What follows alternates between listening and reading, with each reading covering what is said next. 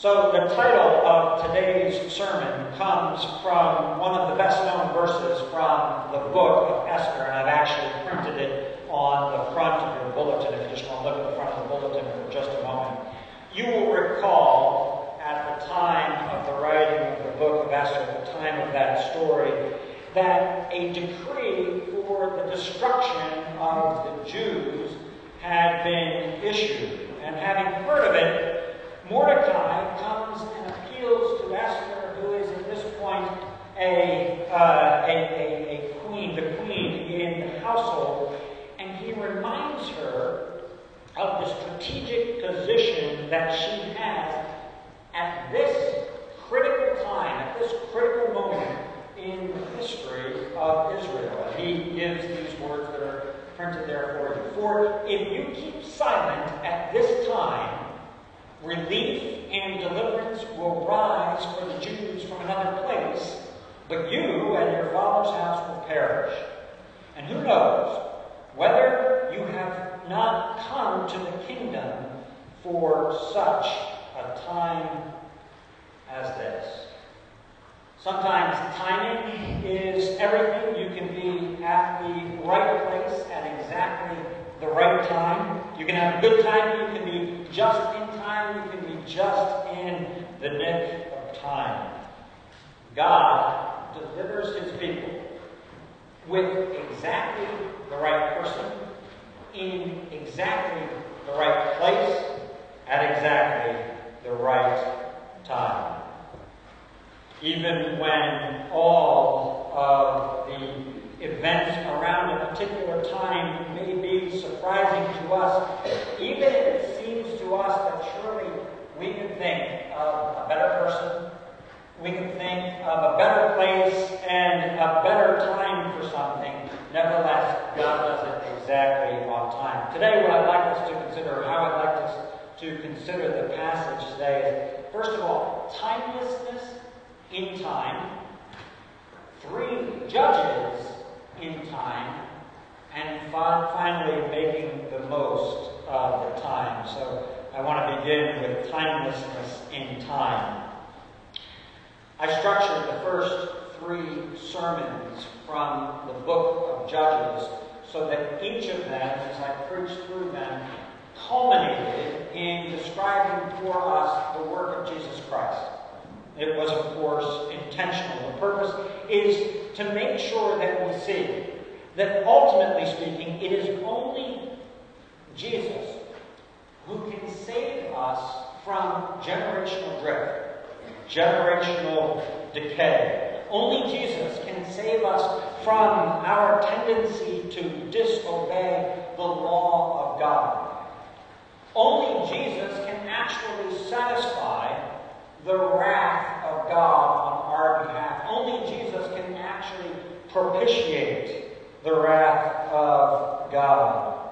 Only Jesus can actually deliver us from those who reign over us, from death and from sin and from Satan.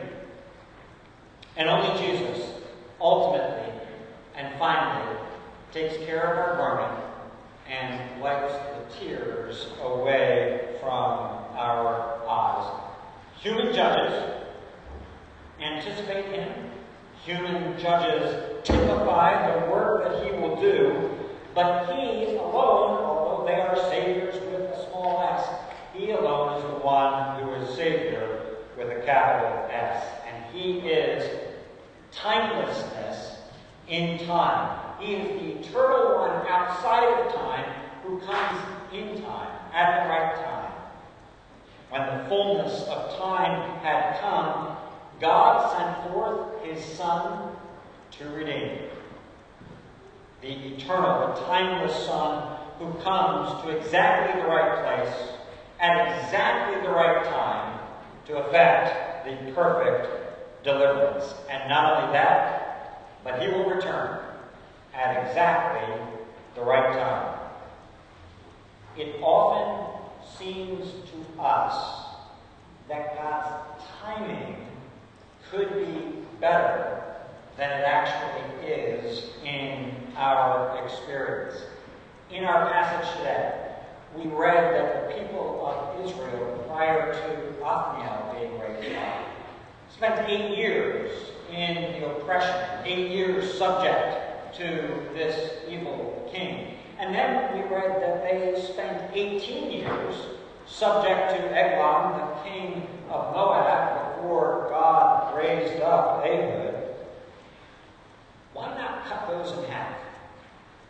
I'm sure if we were living in the intervening time, it would have seemed to us better for God to have raised up one of these judges, one of these deliverers, at year four instead of year eight, at year nine instead of year 18, before this happened or that awful thing happened as a result of the oppression of the king. But the lesson for us,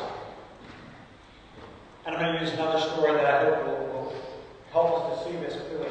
The lesson for us is that Jesus, the Savior, arrived and came at exactly the right time. He got to Lazarus' house at exactly the right time. To those who were there, to the sisters, it seemed too late. You are here too late. Had you been here earlier, you could have done something.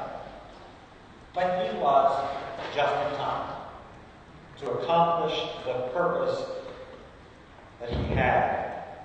And so today, instead of concluding with Jesus, instead of building us up to that point, I want to say this right now at the beginning.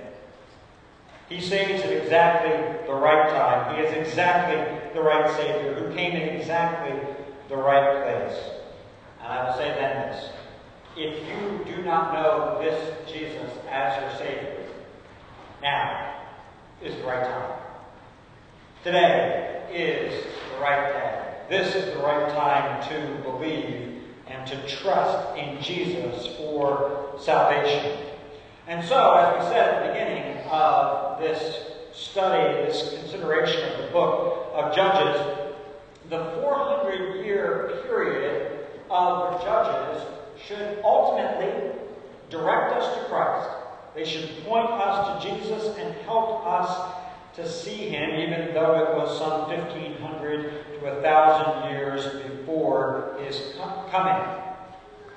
But in fact, the book of Judges took place in space and in time. And God used the three judges that we read about today in time to deliver and to save the people of Israel. In other words, think of two things here. Othniel and Ehud and Shamgar didn't say to themselves, well, God alone is Savior after all, so we'll just wait to see how God delivers. We'll wait to see what God is going to do in light of these oppressive enemies that are around us. They didn't say, well, God will send Jesus, a Savior, in 1500 years, and it would be presumptuous of us to act prior to God's timing.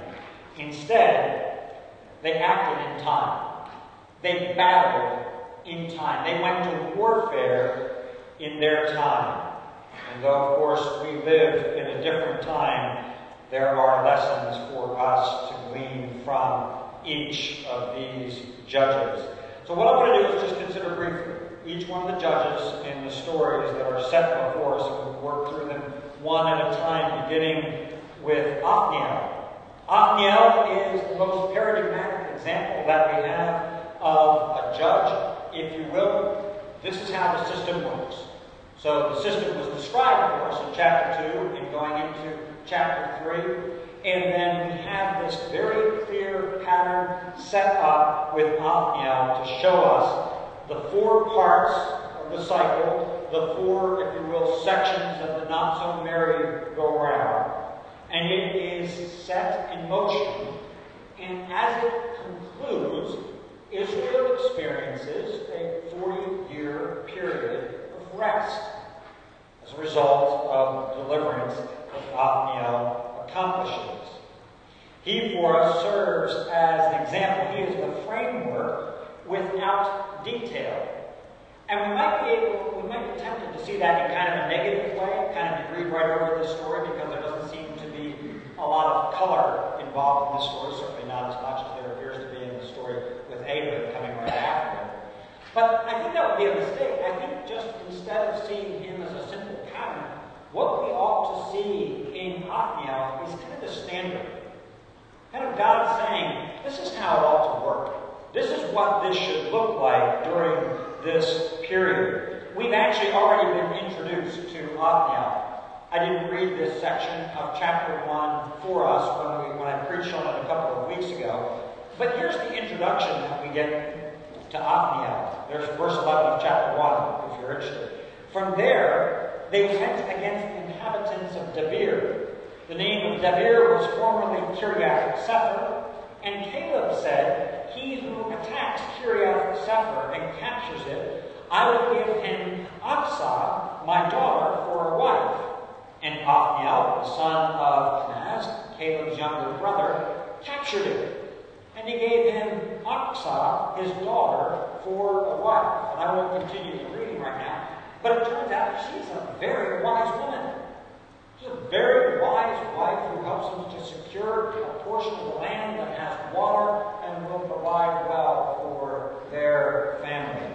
And so you have a man who acts and who conquers because he is empowered by the Spirit of God in his life, or the, the Spirit of God residing upon him. His defeat of a man whose name actually means Cushan, the doubly evil, shows us this. It shows us that God's system of the judges can actually work. This system can actually function to deliver God's people. The problems will come because of the persistent and repetitive sin of the Israelites, and the problems will also come because not all of the judges will function with the clarity and faithfulness with which Othniel operates in this story. He's steadfast in what he does in his work of delivering Israel. So we then move from this kind of standard bearer, Othniel, to the story of Ehud. Remarkably graphic, incredibly detailed, so detailed that we might be tempted to cry out TMI on this one. Too much information for me going on here. I didn't need to know all of these details. I didn't need to know covering the sword. I didn't need to know about the excrement coming out, about the dung coming out of him. Our writer, as we move along through the book, is going to highlight various aspects of the judges as we move through the story. So we won't see, for example, all of them in a precise description of the execution of a king.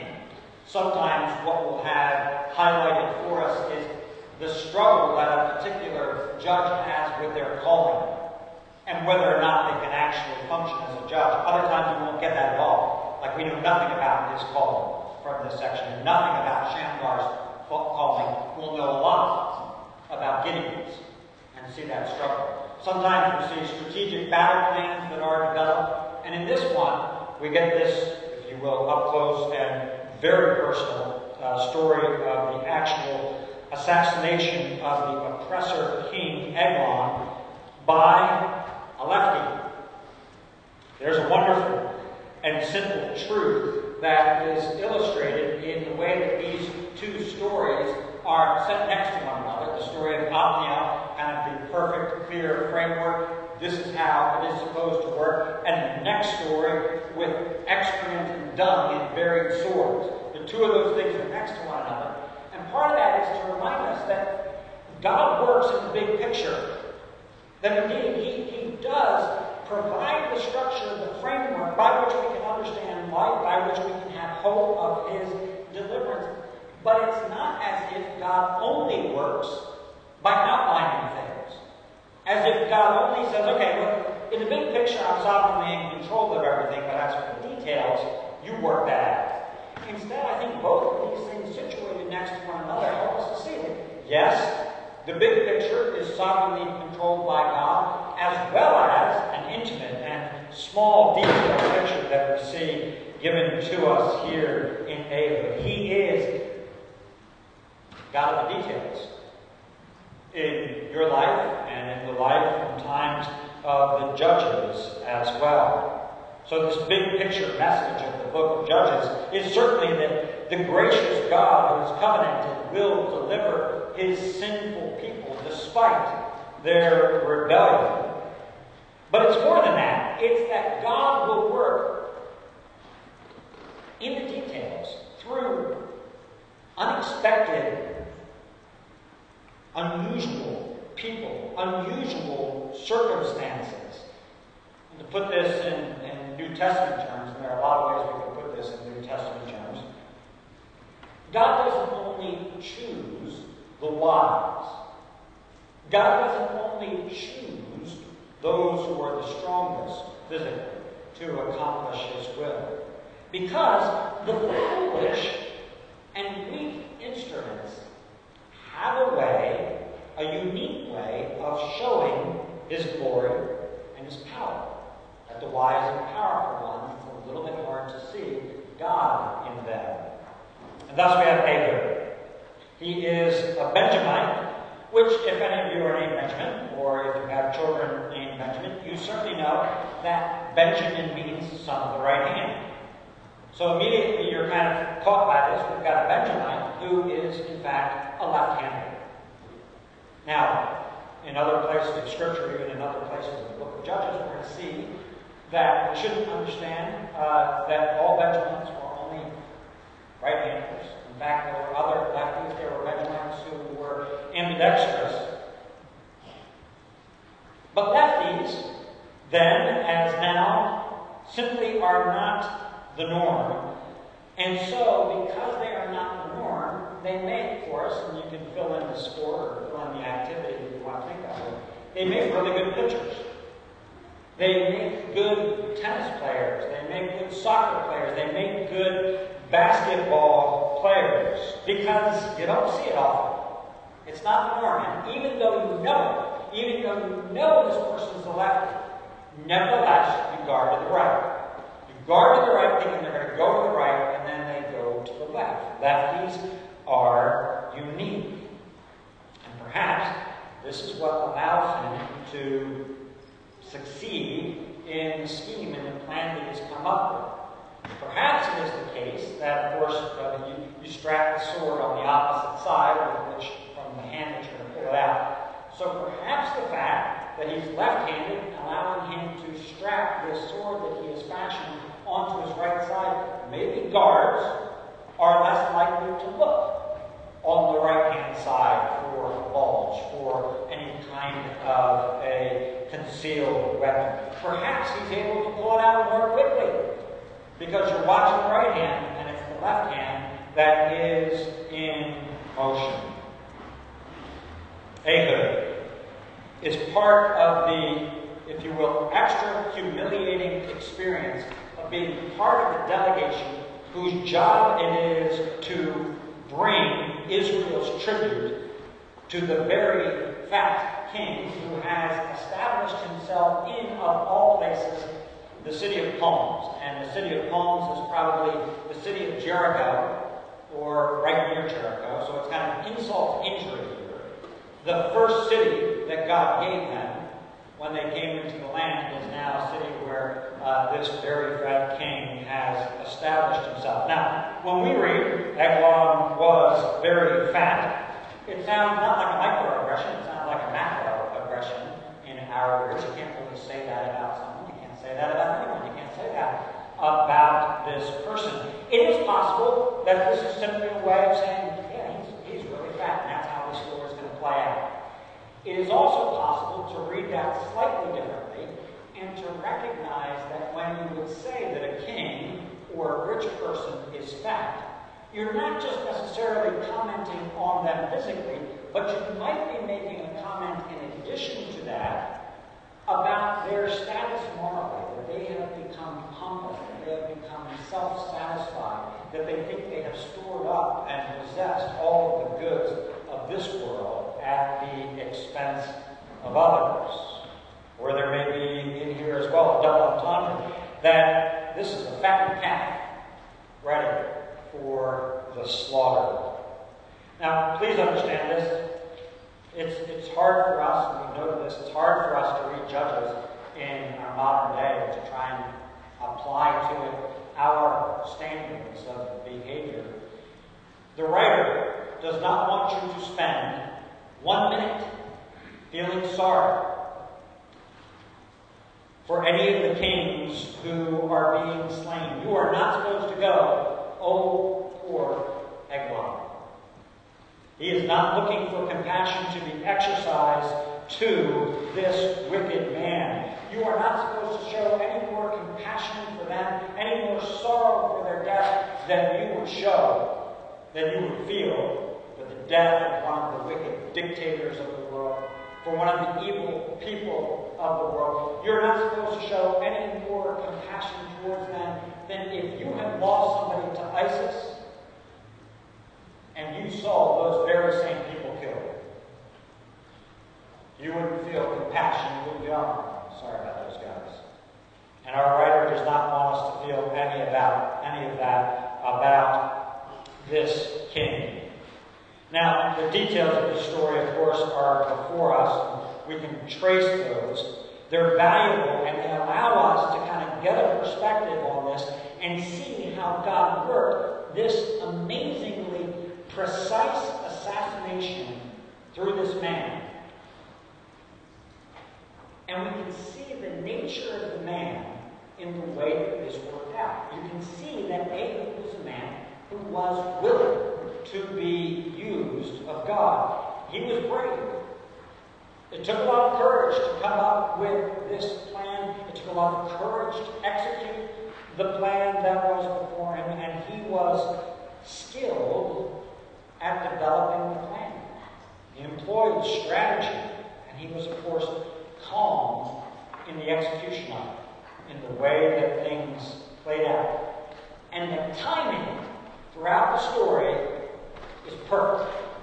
Everything happens in exactly the time, in exactly the way that it has to take place for this to work out. Even to the point of verse 26, Ehud escaped while they delayed.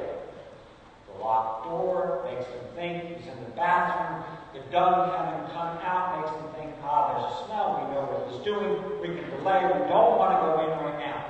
All of the timing works out in this story. And additionally, we might get confused and think, well, Ehud is some kind of a lone wolf. But he's not. He's a leader. And after the killing, then he sounds the shofar, the trumpet as it says in our version, the, the shofar, and he rallies the people in verse 28, and he said to them, Follow after me, for the Lord has given your enemies, the Moabites, into your hand. Jesus will similarly beckon his people. He will similarly call his people to follow him as he builds his kingdom. And through Ehud's in time action, Israel enjoys then 80 years of rest. And our third judge, who gets one single verse, is of course Shamgar.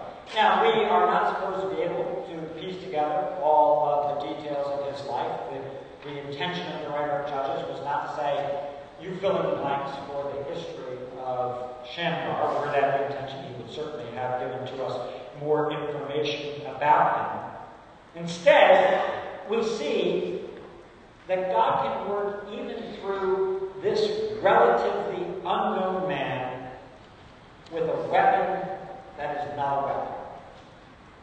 God can deliver his people from enemies.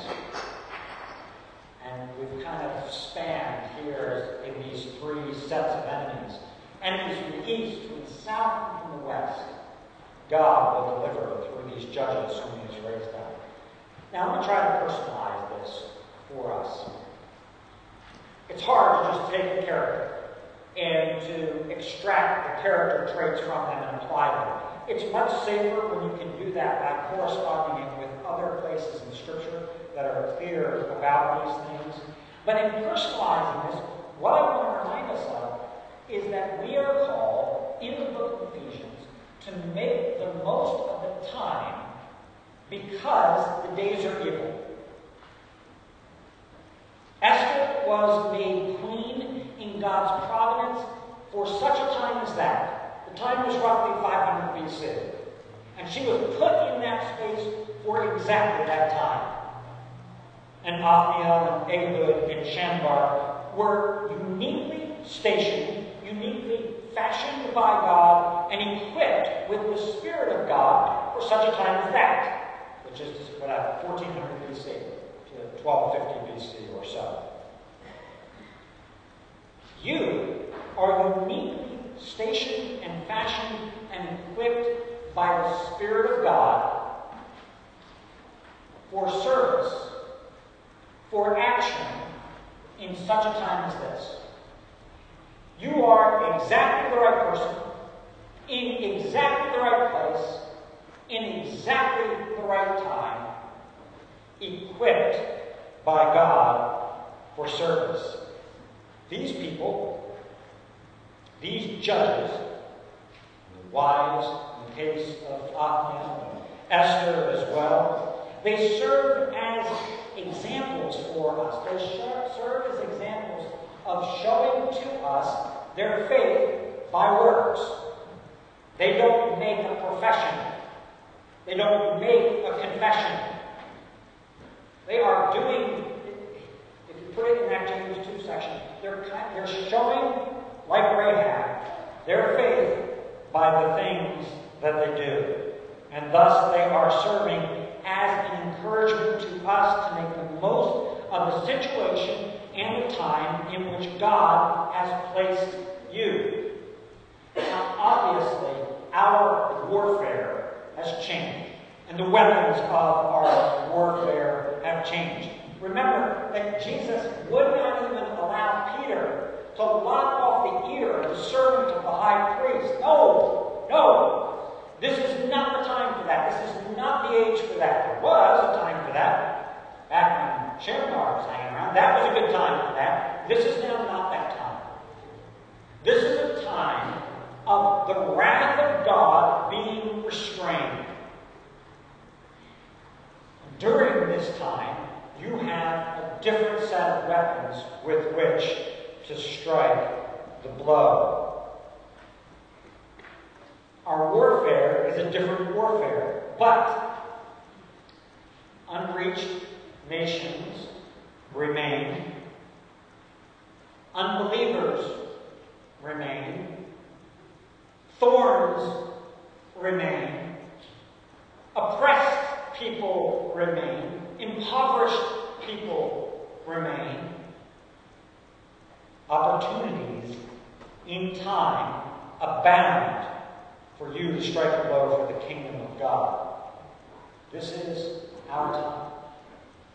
This is your time. Perhaps it's a personal battle with some thorny, some persistent sin issue in your life. Now's the time. Perhaps you have before you an opportunity, an opportunity to share the gospel, an opportunity to serve someone in need, to take a step of faith in a ministry that seems daunting. I got a great story from one of our members, one of the women here in the church, just last week, of taking a step into a ministry that was unknown, and the result of which immediately were tears and a sense of incompetency and inability to handle the situation that was before her. And she could have walked away. But she asked people to pray and step into the battle. Perhaps you simply like to pray more diligently. You like to pray more diligently for yourself, enjoy God. Maybe you'd like to pray for others more than you do. Well, the battle is upon you then when the alarm sounds. Then the battle is upon you. Shofar sounds. The question is, will you rally? Will you rally at that point, if that's what you're trying to do, and get up and pray? It's one of the weapons of your warfare. God brought salvation to the world through not some super strong Samson like judge, but through a naked man hanging on a cross with no weapon. But it was full of the Spirit of God. God used spirit filled, left handed, ox goad wielding men to save in times past. Surely, surely, He can use you today to give a cup of water in His name. And so, may we be, in addition to those who see the beauty of Christ, who reverence work on our behalf, may we be those who profess that and are likewise doers of the word. Father, that is our prayer. We pray that we would learn well.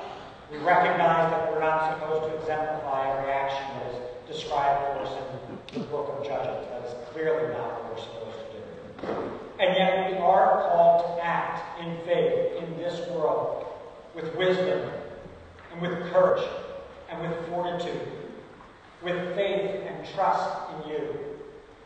And so we pray that you would empower us to do so. We pray that you would give us eyes to see the opportunities that are around us and the way you have particularly fashioned us